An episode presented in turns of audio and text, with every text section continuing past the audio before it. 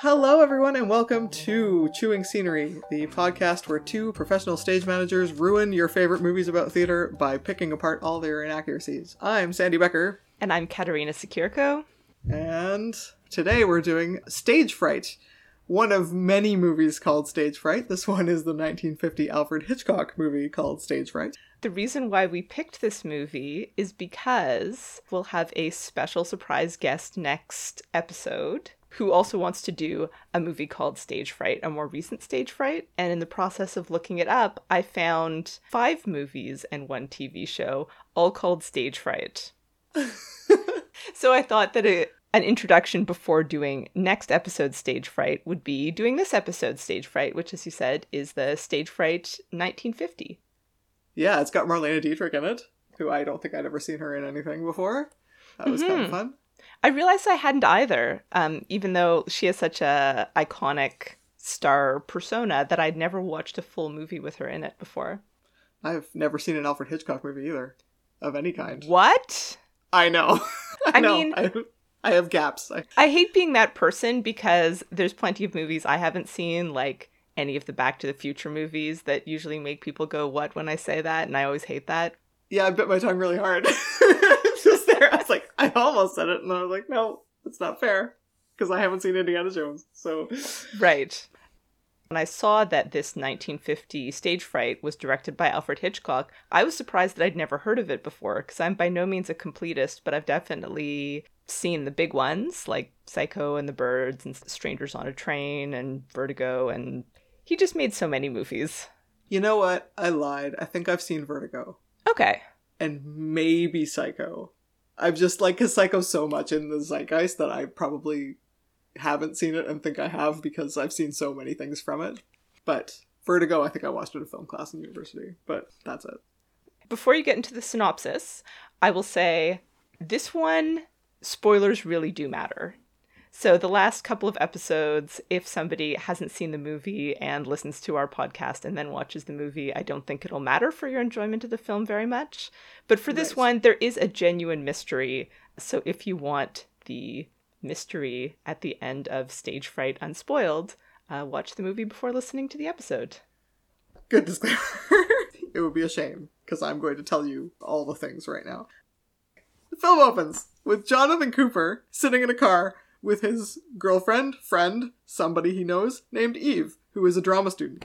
He's telling her about this thing that just happened, and then we go straight to a flashback of Charlotte Inwood, who is a famous actress, showing up at his house after having killed her husband. She tells she comes right in and she tells him, "I killed my husband." Uh, her dress is covered in blood, and so Jonathan goes back to her house to get her a new dress. At that point, her maid Nellie sees him and calls the police, and he barely escapes. And it all happens very quickly, and I don't know how the police got there that fast, but let's not worry about that. Then we pick back up to where he goes to Eve, who is a theater student at RADA at the Royal Academy of Dramatic Art, and she takes him and hides him at her dad's house. And her dad, some sort of forensic scientist, it's not really explained, notices immediately that the blood has been smeared deliberately on the dress. So they immediately decide that Charlotte framed him. He destroys the dress in the fireplace for no discernible reason, because it's the only piece of evidence. I don't know why. He throws it in the fire. he can't stand that they would throw suspicion on Charlotte when he is passionately in love with Charlotte. Okay. I know. we can have that conversation because it's not really clear whether he's passionately in love with Charlotte to me or not. But anyway, he destroys the only evidence linking anybody to the murder. Eve decides to take it upon herself to solve this mystery, and she goes to a bar downtown where she meets Detective Wilfred Smith, Will Smith, and uh, she's uh, she's already got the hots for him within seconds, and then she overhears the maid Nellie coming into the bar, and she is super stoked that she's witnessed a murder, and she is really loose lipped and talking to everybody about it, and is very excited to sell her story to the highest bidder. So Eve poses as a reporter and asks Nellie if she can trade places with her and take over as Charlotte's maid so that she can get the scoop. Her maid also doubles as her dresser. That was a thing that happened, where people would bring their own personal maid to the theater, actors, and they would also be their dresser. She gets hired and she hangs out with Charlotte for a little while. Then they go to the theater, and Jonathan tries to show up at the theater to talk to Charlotte, and the cops have tracked him down. And Eve helps him escape and hides him at her mom's place. Eve and Smith, the detective, go to the theater's garden party. Nellie shows up, the maid, tries to extort Eve, saying she's going to expose her if she doesn't give her some more money. Uh, she has to call her dad to come there and bring him more money. While dad is there, dad decides he will try and expose Charlotte, and so he buys he buys a doll, smears blood on the front of it, and gets some random kid to bring it up to her while she's performing on stage. She loses her shit. Smith gets suspicious, and he immediately confronts Eve and her dad, saying, "What what are you guys doing?" They tell him everything they know, and they talk him into setting up Charlotte. They go back to the theater. They bug the dressing room and Charlotte and Eve have a conversation where Charlotte doesn't really confess to anything. She says Jonathan did it at her urging. And then the cops have caught Jonathan and they bring him to the theater as opposed to the jail. And Jonathan shakes off the cops and gets away. Eve helps him escape again. And this is when Smith tells everybody that Jonathan has actually been on trial for murder before and got off on a self defense plea. And so Jonathan and Eve are now hiding in the basement. Jonathan confesses to Eve that actually he did do it, and he threatens to kill Eve to build an insanity case. But doesn't isn't really physically threatening to Eve. It doesn't really seem to go anywhere. Eve then tricks him, tells him he's going to escape by taking him out of the building through the orchestra pit. Then as is very obvious to anybody who's ever worked in a theater, there's no exit of the building through the orchestra pit. She locks him in the orchestra pit. He climbs up on the stage, some quick thinking person drops the fire curtain on him, cuts him in half, kills him. The end. it's a bit of a bonkers plot. Yeah. I did a little bit of research because I was so curious. Even having read a little bit about Hitchcock, I'd never heard of this movie ever. Right. And it's definitely a minor Hitchcock. Truffaut, who did this famous series of interviews with Hitchcock, said it added little to nothing to his prestige. and Hitchcock seemed to agree with that. There's definitely some charming moments, and I think there is an interesting sense of tension built up, but the tension is not really about the murder or the investigation of the murder. It's more that Eve is living this double life trying to get Charlotte on the hook for this murder. She's pretending to be herself to the detective pretending to be a maid with a different name to Charlotte and is trying to juggle both of those relationships, often in the same place. So that's to me where the tenser moments come in, even though that's kind of secondary to any sort of crime or investigation of the crime. Yeah, I, I this was certainly not my favorite movie I've ever seen. A lot of it didn't make sense, and nobody really had any motivation, as far as I could tell. Little character development. It was just kind of odd. Yeah, definitely minor. Definitely minor. a minor work. I will also share at this early point the tagline from the movie, which, according to IMDb, is Hands that applaud can also kill. Wow, that's a terrible tagline. Holy cow. It's a terrible tagline, and it definitely seems to imply that fandom has something to do with the murder in this movie, which it definitely does not. Right. Not in any way I can see. No. Other information before we start is um, that Alfred Hitchcock's daughter, who plays a small role in the movie as one of Eve's friends at acting school, she was studying at RADA at the time. Oh. And so part of his desire to film this movie over in England at a time when he had started his career in England but was making most of his films in America, he went back to England to film this, partially to spend time with her. Ah, oh, that's kind of sweet. That's very sweet, especially in a movie that's all about a sort of eccentric father helping slash lovingly chiding the schemes of his daughter. I think that's right. a pretty cool parallel.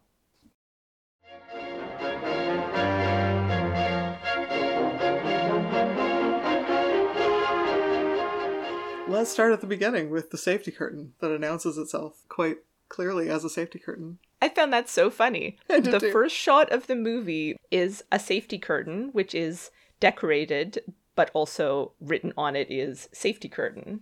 Yep. which will come into play later in the movie in a very significant way. And a safety curtain is a curtain which is metal or fiberglass, or it used to back in the bad old days be asbestos.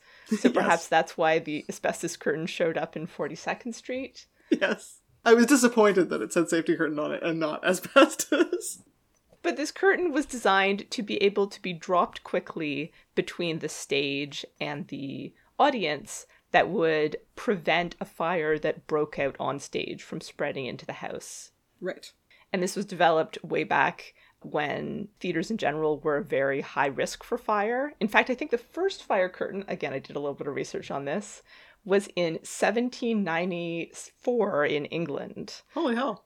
So that would be even before the use of gaslights in theater. That would be torches and reflectors to light the Right. stage. So this fire curtain falls in order to prevent fire from spreading from the stage to the house.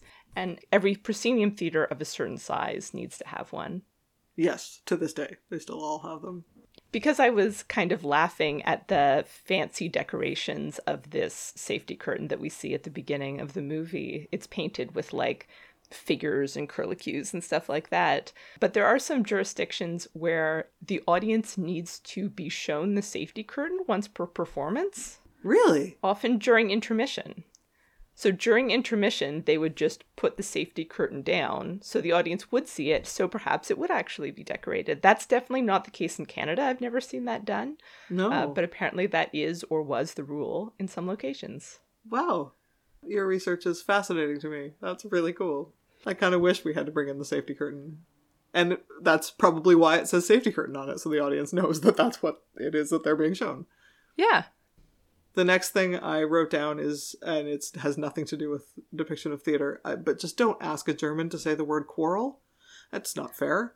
I laughed really hard when Marlene Dietrich really, really struggled with the word quarrel. And it reminded me of one of my favorite YouTube videos, which is a series of German people being asked to say the word squirrel. And Oh, yes, I have seen that.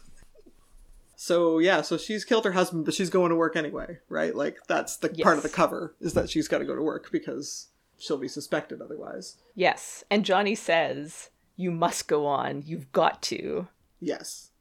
Although, because it occurs in the flashback, like that's the problem. I had one view of this whole section, but then seeing the ending and looking back at the first scenes, Johnny's just made them up.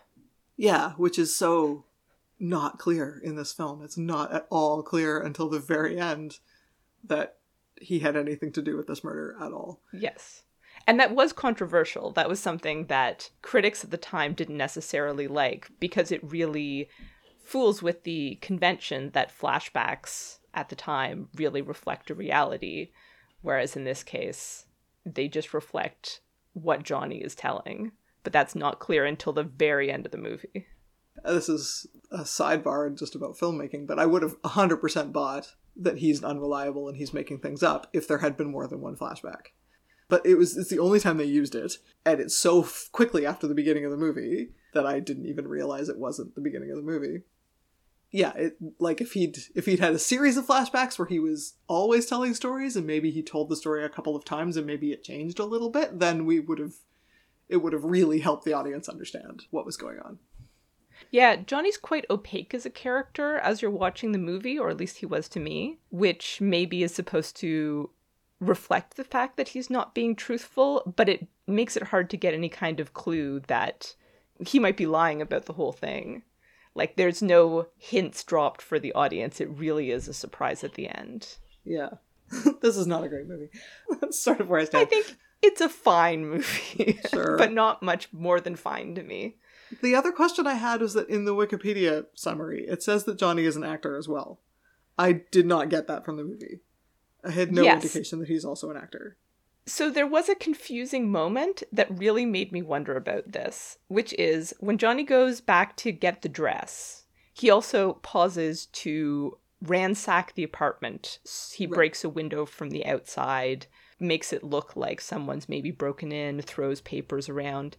And as he throws the papers around, he sees a photo of Charlotte and like a group of actors in suits. It's clearly a still shot from one of her shows. And it zooms in on her and the man who's standing next to her, who's looking at her, which makes it seem like either that man is Johnny or that man is her husband who's been murdered. But because he's in profile, it doesn't. We never see the man who's murdered. The Yeah. guy in the photo doesn't look particularly like Johnny, at least not that I could see. So I was like, is this supposed to suggest that Johnny fell in love with her being in a show with her?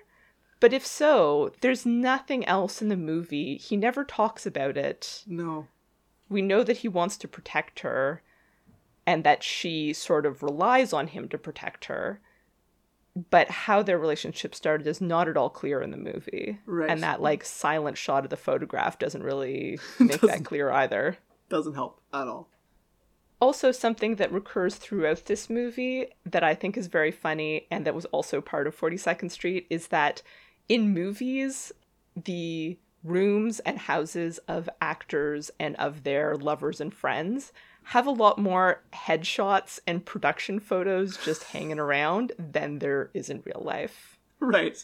I mean, I do know people who frame the poster from every show that they ever do. There are th- those people do exist. I know plenty of them. I'm not one of them, but I know lots of them. Yes, I definitely know actors who collect posters or who will collect costume sketches from their shows if they can buy them off of the costume designer. Right. And maybe stars of Charlotte's class. I don't spend a lot of time with them, but I never have seen an actor's room that is full of their own headshots. Most actors I know would not be into that. I know one. I'm not gonna say his name, but I know one. Oh, I'm sorry. There's nothing wrong with it. It just feels really like movie shorthand in a way that's not like real life. Totally, totally. Although, of course, Charlotte also has a painting of herself in the hallway of her house, which also made me laugh. Maybe Charlotte's husband commissioned it. Who Maybe. knows? Maybe yeah. That's the thing is when you're married, the other person might want to look at it. You might not want to, but your partner might want to look at it. Who knows? I suppose. It's a bit strange. Yeah, her house is much nicer, and that's the thing that like you can't judge it based on today because today that actor cannot afford that house, but maybe Totally. who knows what her husband does for a living, and also then actors were probably better paid and more respected. Especially she's clearly a star, right? Like she's the belle of London's West End from what I can tell from the film. Yes, she's famous. She's the lead in the show she's doing. Her participation in the show is what's getting people to the theater. It's definitely framed that way. And she keeps her show shoes at the house, which, again, that's probably got something to do with having your maid be your dresser. Is she bringing her own costumes with her when she goes to work? like, that was a bit Right. strange. It's like, But does that even happen? Like, that's still in the flashback. So, did that conversation even happen? good That's point. the problem with watching it a second time after s- learning the reveal is like suddenly all these things become less meaningful in a way because they're not an actual event that happened. Right.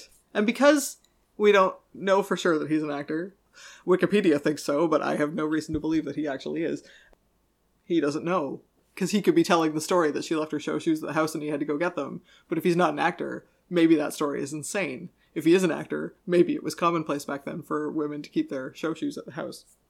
Although he's also telling it to somebody who's an acting student. So hmm. perhaps she would know whether that was normal or not. Which leads me to believe that it is normal. Now it's not normal. It would be very, very strange for somebody to bring their show shoes home. Yes. And on the rare occasion I've had it happen, I've always regretted it because the actor has always come back with filthy, filthy show shoes. So after dealing with things at Charlotte's house, Johnny goes back to his house with the dress. And I laughed so much at how amateurish his escape from the police is because the police come to his door and he tries to figure out something to do with this bloody dress. But he he just gets the police into the front hallway of his house and like goes outside and closes the door in between them and jumps into his car. Yep. And then he can't get the car started. Yep. And the police are like pounding on the windows and eventually start breaking one of the windows. And he finally gets the car started. And the police are chasing him, but they're cut off by a horse drawn wagon. And that Yep. is how he escapes. It's amazing. Yeah. These cops are not good. Yes, it doesn't say anything good about the police's abilities. But I do like that there's still horse drawn carts on the streets of London in 1950. He gets to Rada. I guess he calls he calls Eve's mom first to find out where she is. And she makes a big show of saying that she's at rehearsal at the Royal Academy of Dramatic Arts. R A D A. She's at R A D A. She says it like four times. You're like, okay, we get it. That's where he goes. It also made me second guess myself because I've always said Rada. But do people say R A D A? I think everybody says Rada, especially now. Maybe back then they didn't. I don't know. Right. But like, I'm familiar with it as Rada. That's pretty standard. And I haven't looked to see whether they actually filmed at Rada, but there are some very cute details once he actually gets there. I was distracted by the fact that the teacher doesn't seem to know who the students are. Yes, And that it's is very bizarre. Is not at all surprised when he bursts onto the stage in the middle of their rehearsal and just assumes he's another student. And then Yes. she's disappointed with their acting, and then she says, We'll start the rehearsal over with the other cast. And I went, Huh? Yeah, so that's totally bizarre. okay, so in Rada, Eve's class is rehearsing on stage in a room labeled the rehearsal theater, which is so Huh. cute. Like instead of having cute. a rehearsal hall, they have a little miniature theater with a stage and wings and an audience, presumably where they rehearse. I think that's very cute. But yeah, as you said, Johnny just goes onto stage and embraces her so that he can like whisper into her ear the police are after me i think they're at the door and the police just look in and don't pay attention to the one person who's standing on stage facing away from them i guess These cops are really, really bad at their jobs. and the teacher just in the, such a like dry way which made me laugh so much complains that they're not taking this seriously and that the other cast should go up and do the scene Right. so funny Yeah, and the fact that there's another cast. Like, I, I assume this is just like a scene study class or something, and they've just, they're Yeah. all doing the same scene, and so the other half of the class is just going to get up and do the same scene, but it just was a weird turn of phrase. We're going to start rehearsal over with the other cast. I was like, yes um, that seems like a strange thing to do. yes very weird Yeah. also one of the girls on stage is wearing a rehearsal hoop skirt which was nice to see Yep, we use those all the time. Hula hoops. Yep. Tie a bunch of hula hoops around a person's waist, and they walk around so they get used to not crashing into each other and being wider than they're used to be. It's true, those period costumes really add a big physical challenge just to moving around on stage. Yeah, there. I sh- I did a show, a Shakespeare in High Park, where everybody had farthingales, so like these giant, giant hip widening skirts, and uh, they were so big they didn't fit in the dressing room. We had to, they had to all get dressed outside every night because there were so many of them and they were so huge, oh and Oh they did all kinds of rehearsal with fitting them onto the stage, but we didn't have much of a plan for getting them backstage, so they just all got dressed outside. Outdoor theater, you know, it's one of those things.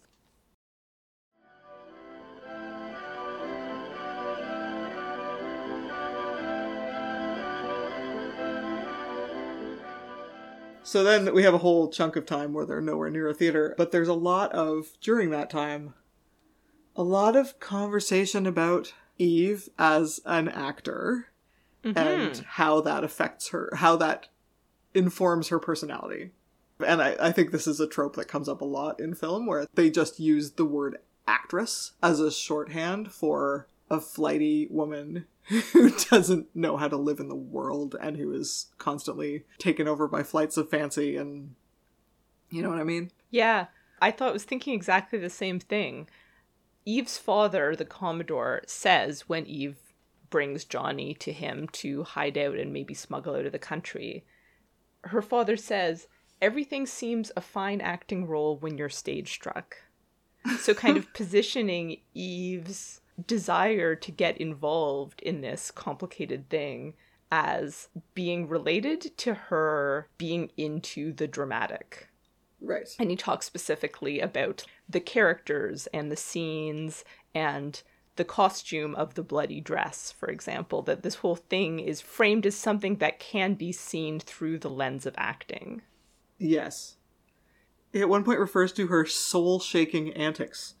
yes. Which I was like, wow, that's um that shows your disdain for the profession and why was she allowed to enter it if you think that that's what acting is? Like I was sort of that one really caught me off guard. And I think this movie is also interesting because it portrays two very different actresses, Yeah. right? Charlotte and Eve. And two very distinct stereotypes of what Exactly. people see actors as. Because Charlotte comes off as um, a huge diva and really unpleasant and talking down to the little people and all that stuff. And then Eve comes across as being super deceptive. like that comes up a lot, where she can be deceptive because she's an actor, she's good at lying. Well, and I think the same thing is expected of Charlotte because she is like a siren who can entrap any man into helping her get away with murder, or so the characters believe for the majority of the movie. So there's sort of this model of the glamorous diva man trap sort of actress.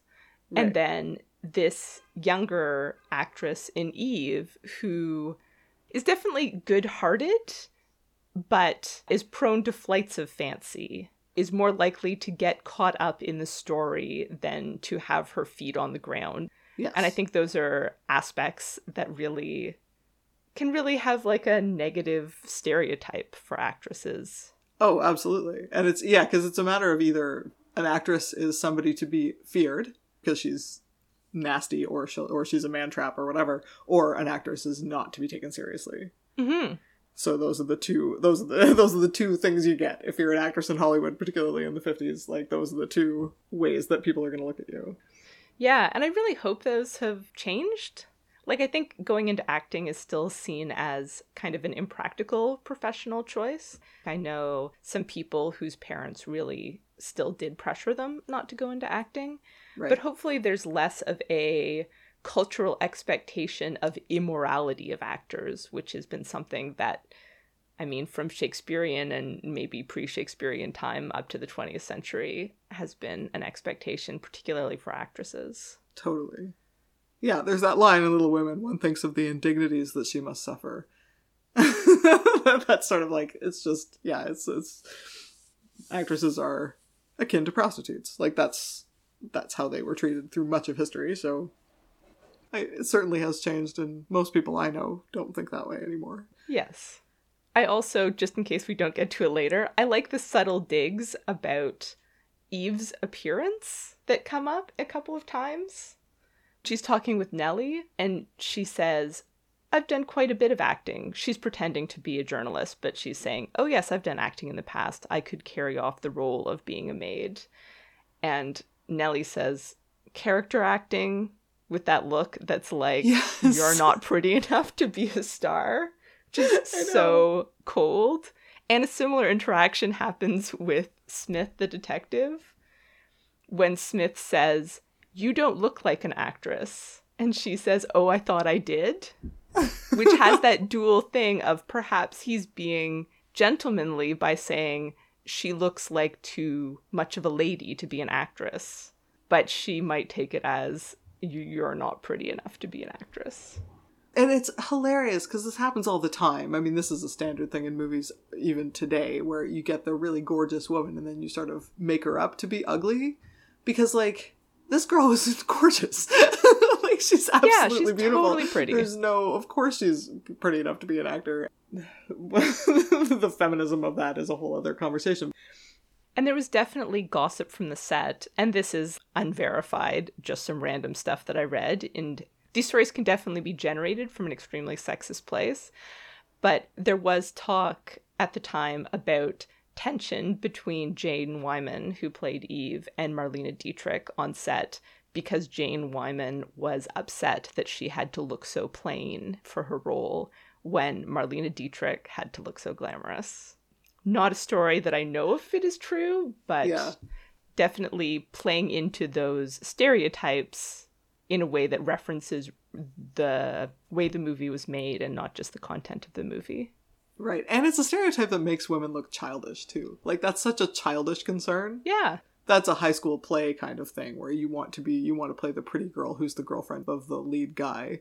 But the other parts are so much better. Like like the part of Eve is like a million times more fun than the Marlene Dietrich role. Like Dietrich's performance is really fun and she gets a lot of fun lines, but she's in such a small portion of the film and has such a more limited range than Eve, who's in the entire movie and does so many different things, has to play so many layers of pretending to be other people in addition to her character as Eve.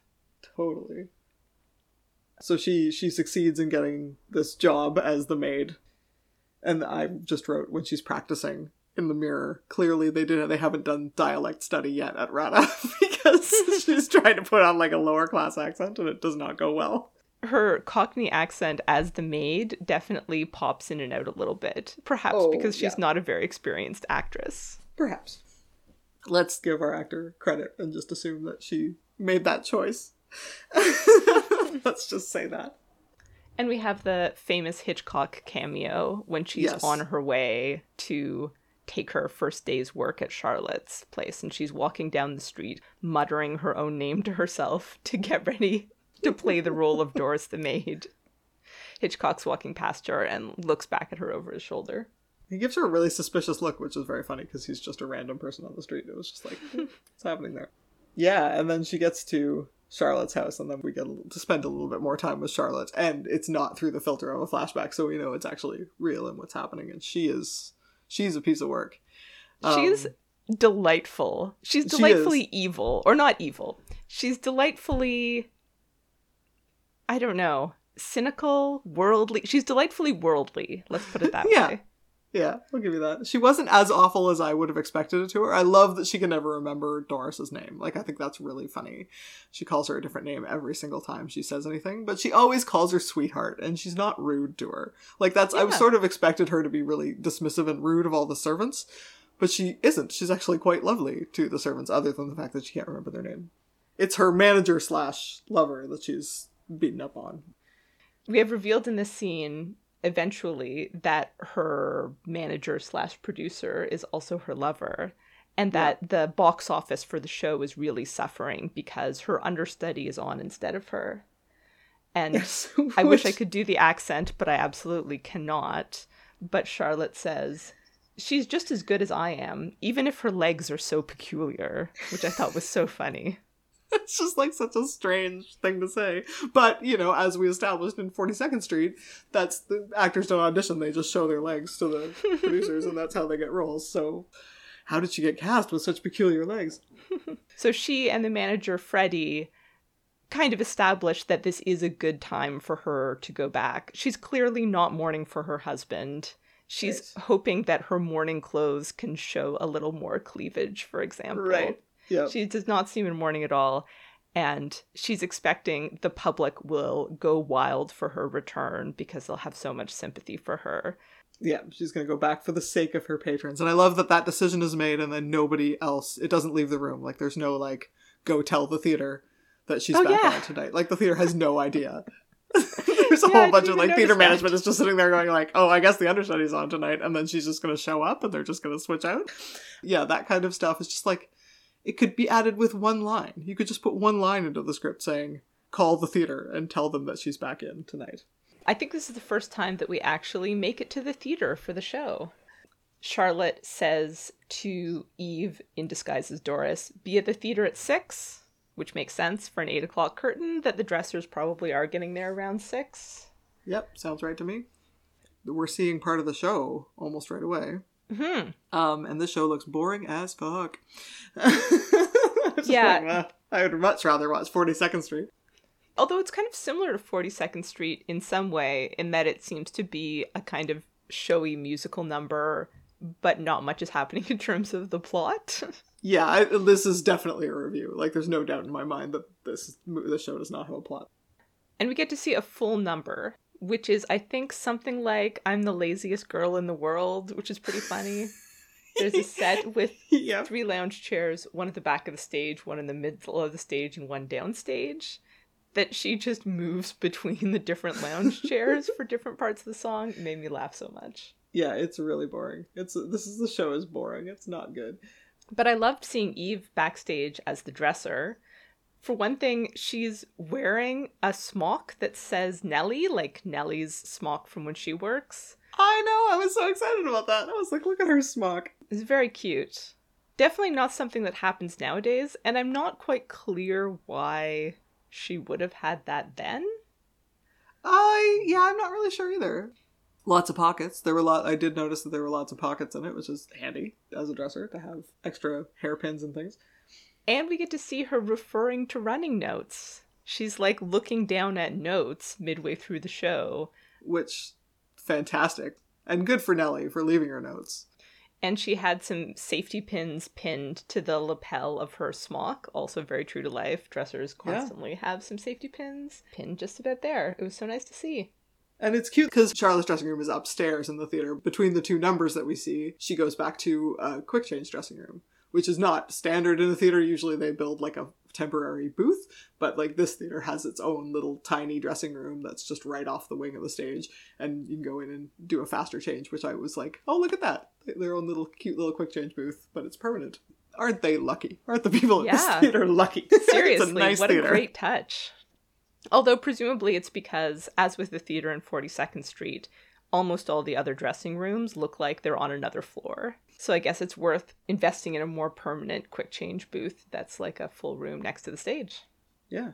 And they're the real dressing rooms, the one upstairs is fancy. It's got like a couch in it and then there's another room that I don't think it's a bathroom, but there's like another little stall that you can go in to change that has the little cowboy doors so you can just peek out the top.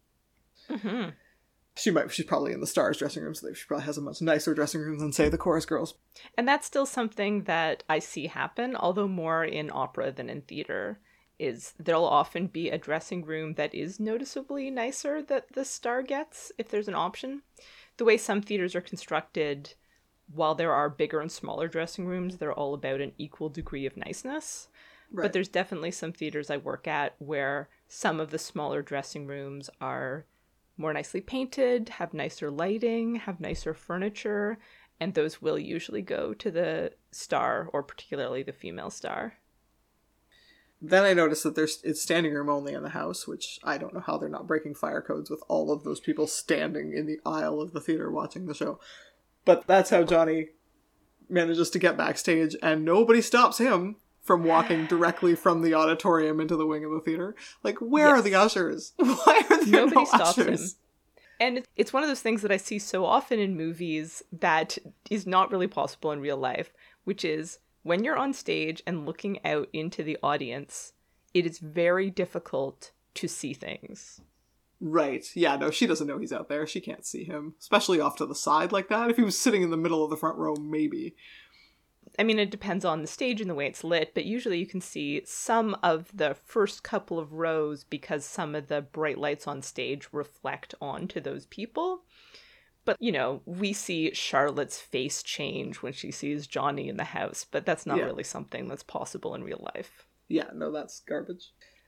Uh, they mentioned that the show might run for months or up to a year, so this is like, this show's a big deal for mm-hmm. it to have a mm-hmm. run that's almost a year long. Like, I mean, I guess if this is London's West End, that happens all the time. This is a year long run is not that unusual, but I was jealous.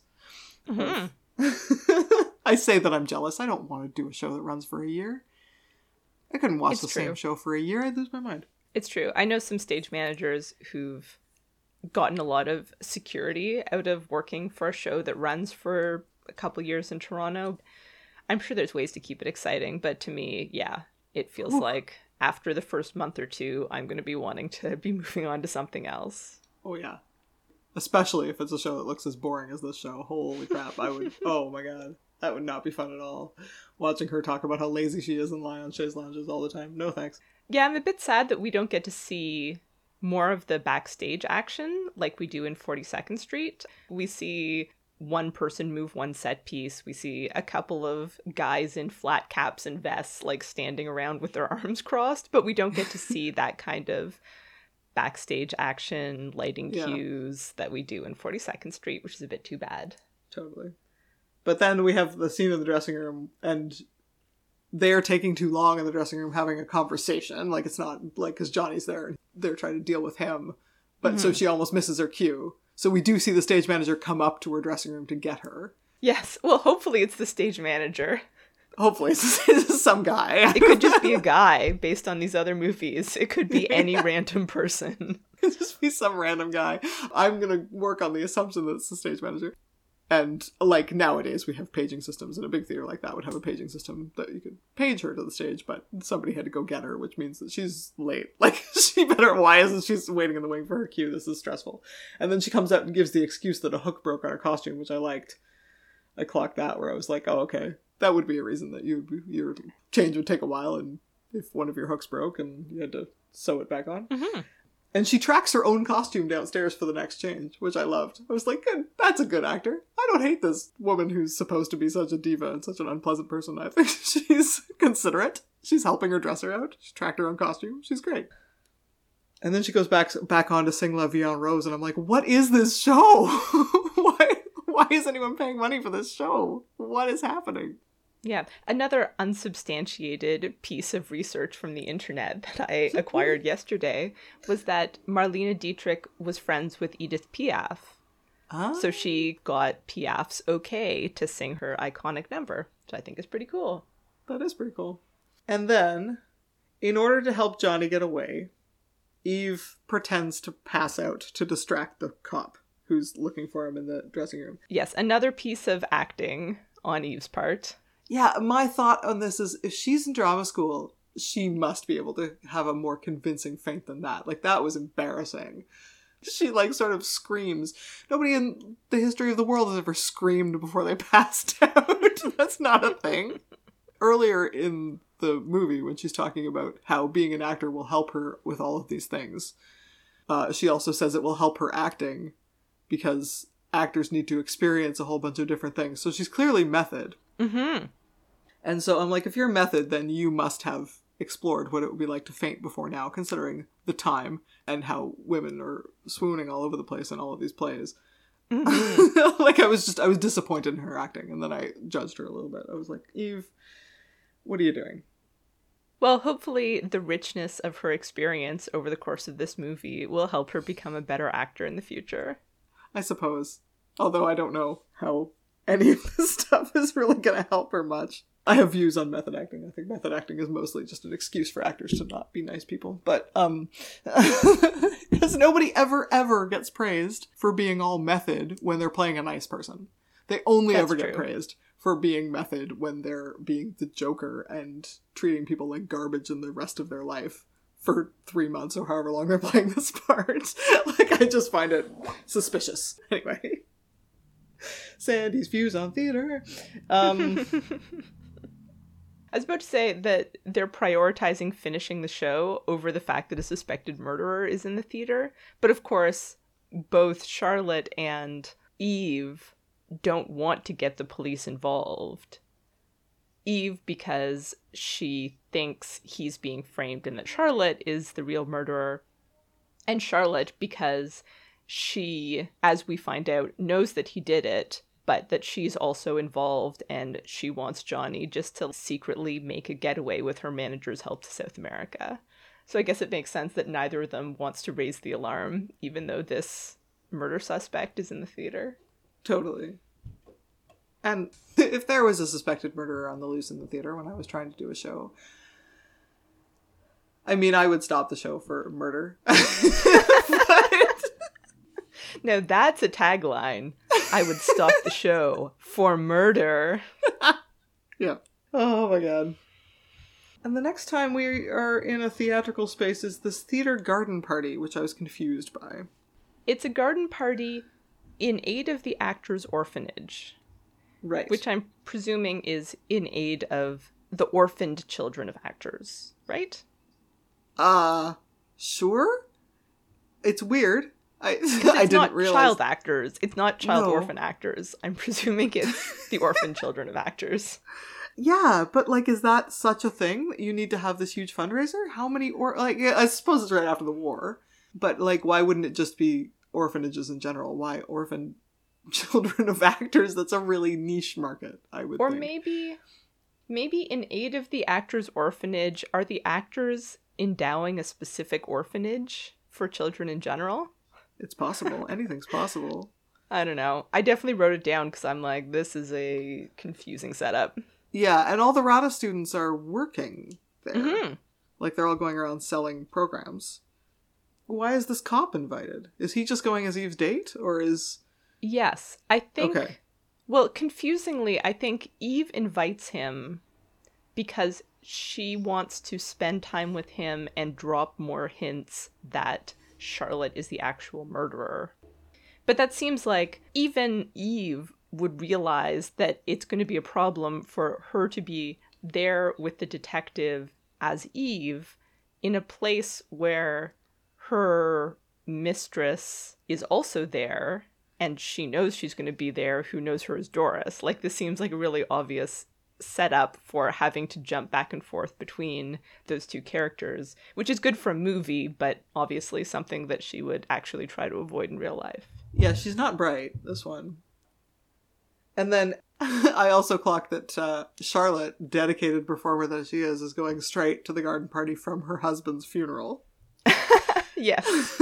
Which is, wow, that's a lot.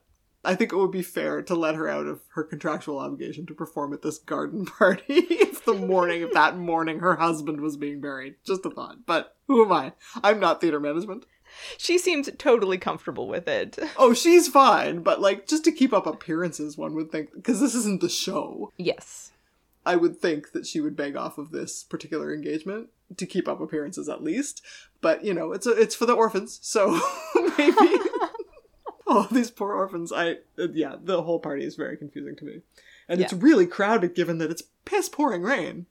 Yes. That was amazing to me. It was like all these people showed up.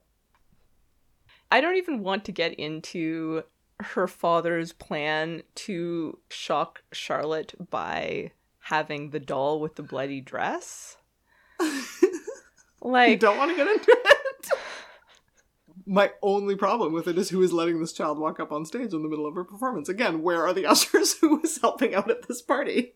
Why is this allowed to happen?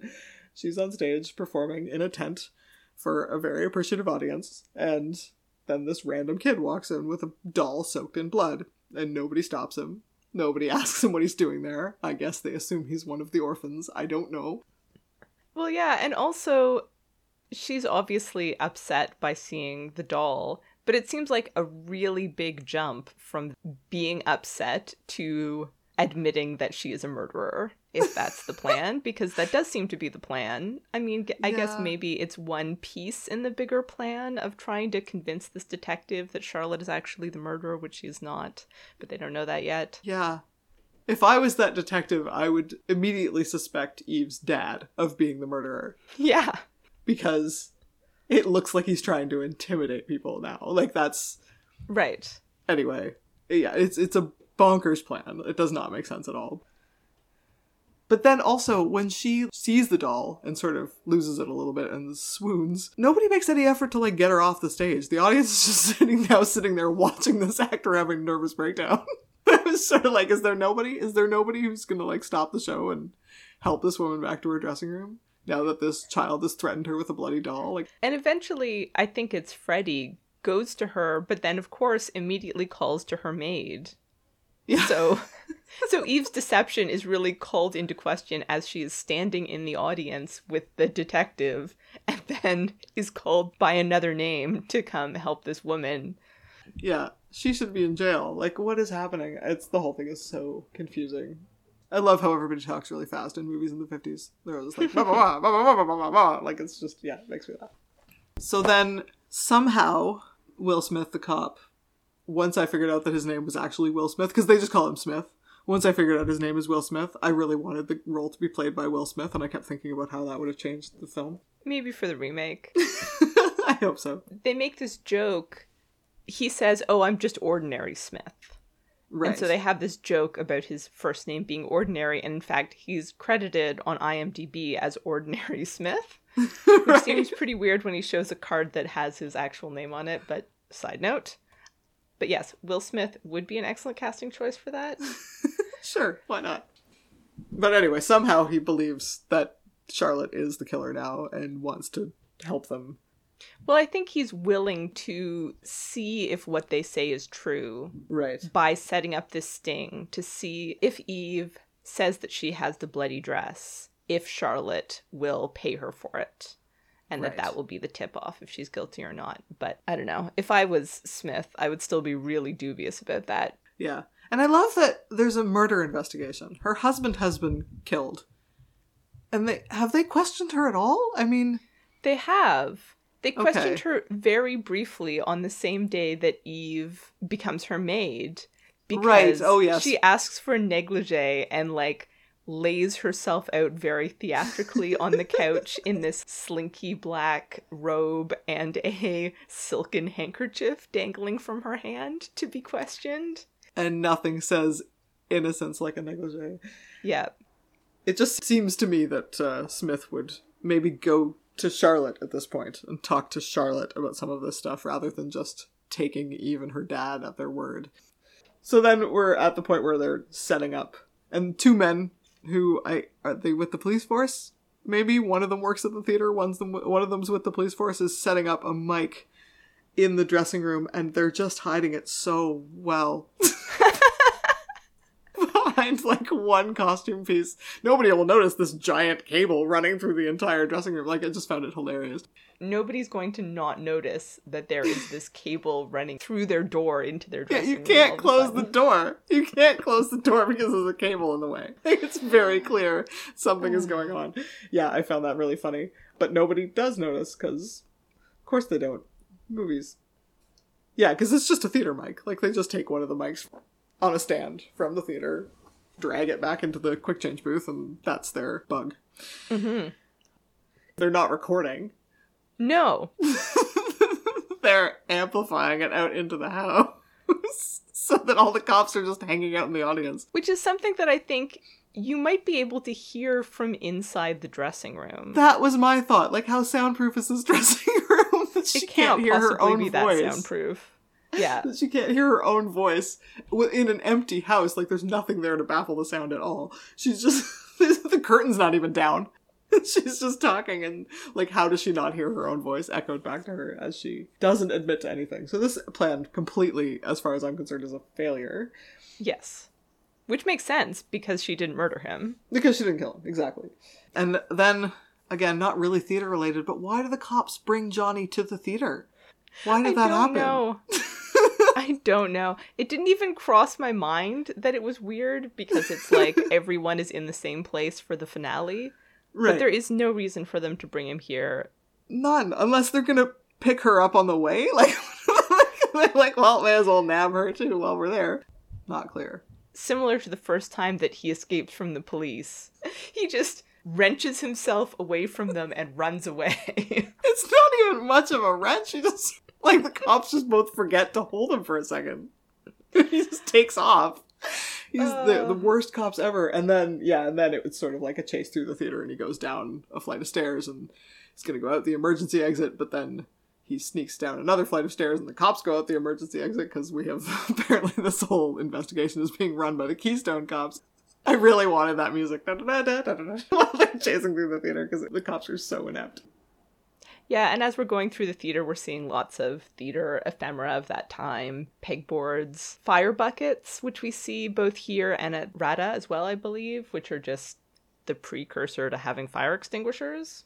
Right. And then, of course, Eve and Johnny end up taking refuge in a prop storage room inside a prop carriage. Which was I love the prop storage room. It's pretty cool. It is There's pretty lots cool. of cool stuff down there. Yeah, prop storages are always cool. There's always lots of cool stuff hanging around. Always Yes. cool and often eerie. Often eerie, usually filthy. Yes. I think other movies that we may do may highlight this more because I was kind of hoping for some of it from this movie and got a little bit of it, but I think other movies will take more advantage of it. That backstage often is a pretty spooky place in theaters. Yes, especially when there's nobody there. If you're in a backstage of a theater alone, it can be quite creepy. yeah. It's dark, there's lots of weird stuff. Yeah, and I think that's what leads to all the ghost myths because it's creepy. Yeah. it's creepy. There's weird noises. Usually there's rats. It's not glamorous. Yeah, and then sort of my last question about this is after he confesses and threatens to kill her, very, very vainly, he doesn't seem super serious about his threat to kill her. She offers to help him escape, and she says you can get out of the building through the orchestra pit. Mm. And he buys that. And there is, I mean, correct me if I'm wrong, listeners out there, if anybody has seen one, please find me a theater where there is an exit to the outside through the orchestra pit, because that's not a thing. The orchestra pit is under the stage. There is no access to the outdoors. You go under the stage. Anyway, he falls for it, which which is what makes me question the fact that he's an actor. There's no way he's an actor because an actor would 100% know that you can't get That's out of the true. theater through the orchestra pit.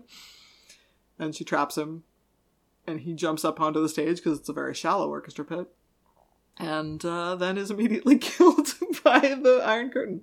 Mm-hmm. It was like, wow, that's an ending. I mean, they don't really show it, but I assume it slices him right in half. Yeah, or at least crushes the middle of him so severely that hmm. it kills him pretty much instantly. We don't, of course, get to see it. The camera just cuts away, and we see Eve's horrified reaction at seeing his presumably mangled body. And I mean, that thing is heavy enough to kill you for sure. Yes. Yep, it's very dangerous, and it has to drop fast. Like, by regulation, it has to be able to drop quickly from a large height. Yeah. And that's where we end. That's where we end. It's bananas. It's less bananas than some of the other movies we've seen thus far, but it's still uh, enough weirdness. Yeah. So, all of these multiple different stage fright movies, none of them, as far as I can tell, are remakes of each other. They're all completely different movies, all with the Huh. title Stage Fright. So, yeah, it makes me excited to see what sort of other movies we can watch under this title. yeah, we might just have to do a whole series of just these. One of them is a Scooby Doo made for TV movie, by the way. So, Stop. Oh my god, that's gonna be awesome. I've also never watched any Scooby Doo. I have never seen a Scooby Doo. I've never seen a. I don't think I've ever seen just even a half hour cartoon episode of Scooby Doo. No, me neither. So, uh, have you? Did you learn a lesson? Is there a lesson to be learned from this one? Oh, shoot. I didn't think of a lesson. My lesson is stay out the way of the fire curtain. Yeah. Get out from underneath that thing. Yeah, seriously. That's an important lesson. Theaters can be dangerous places. Yeah. And if you're going to confess to a crime, look around for cable.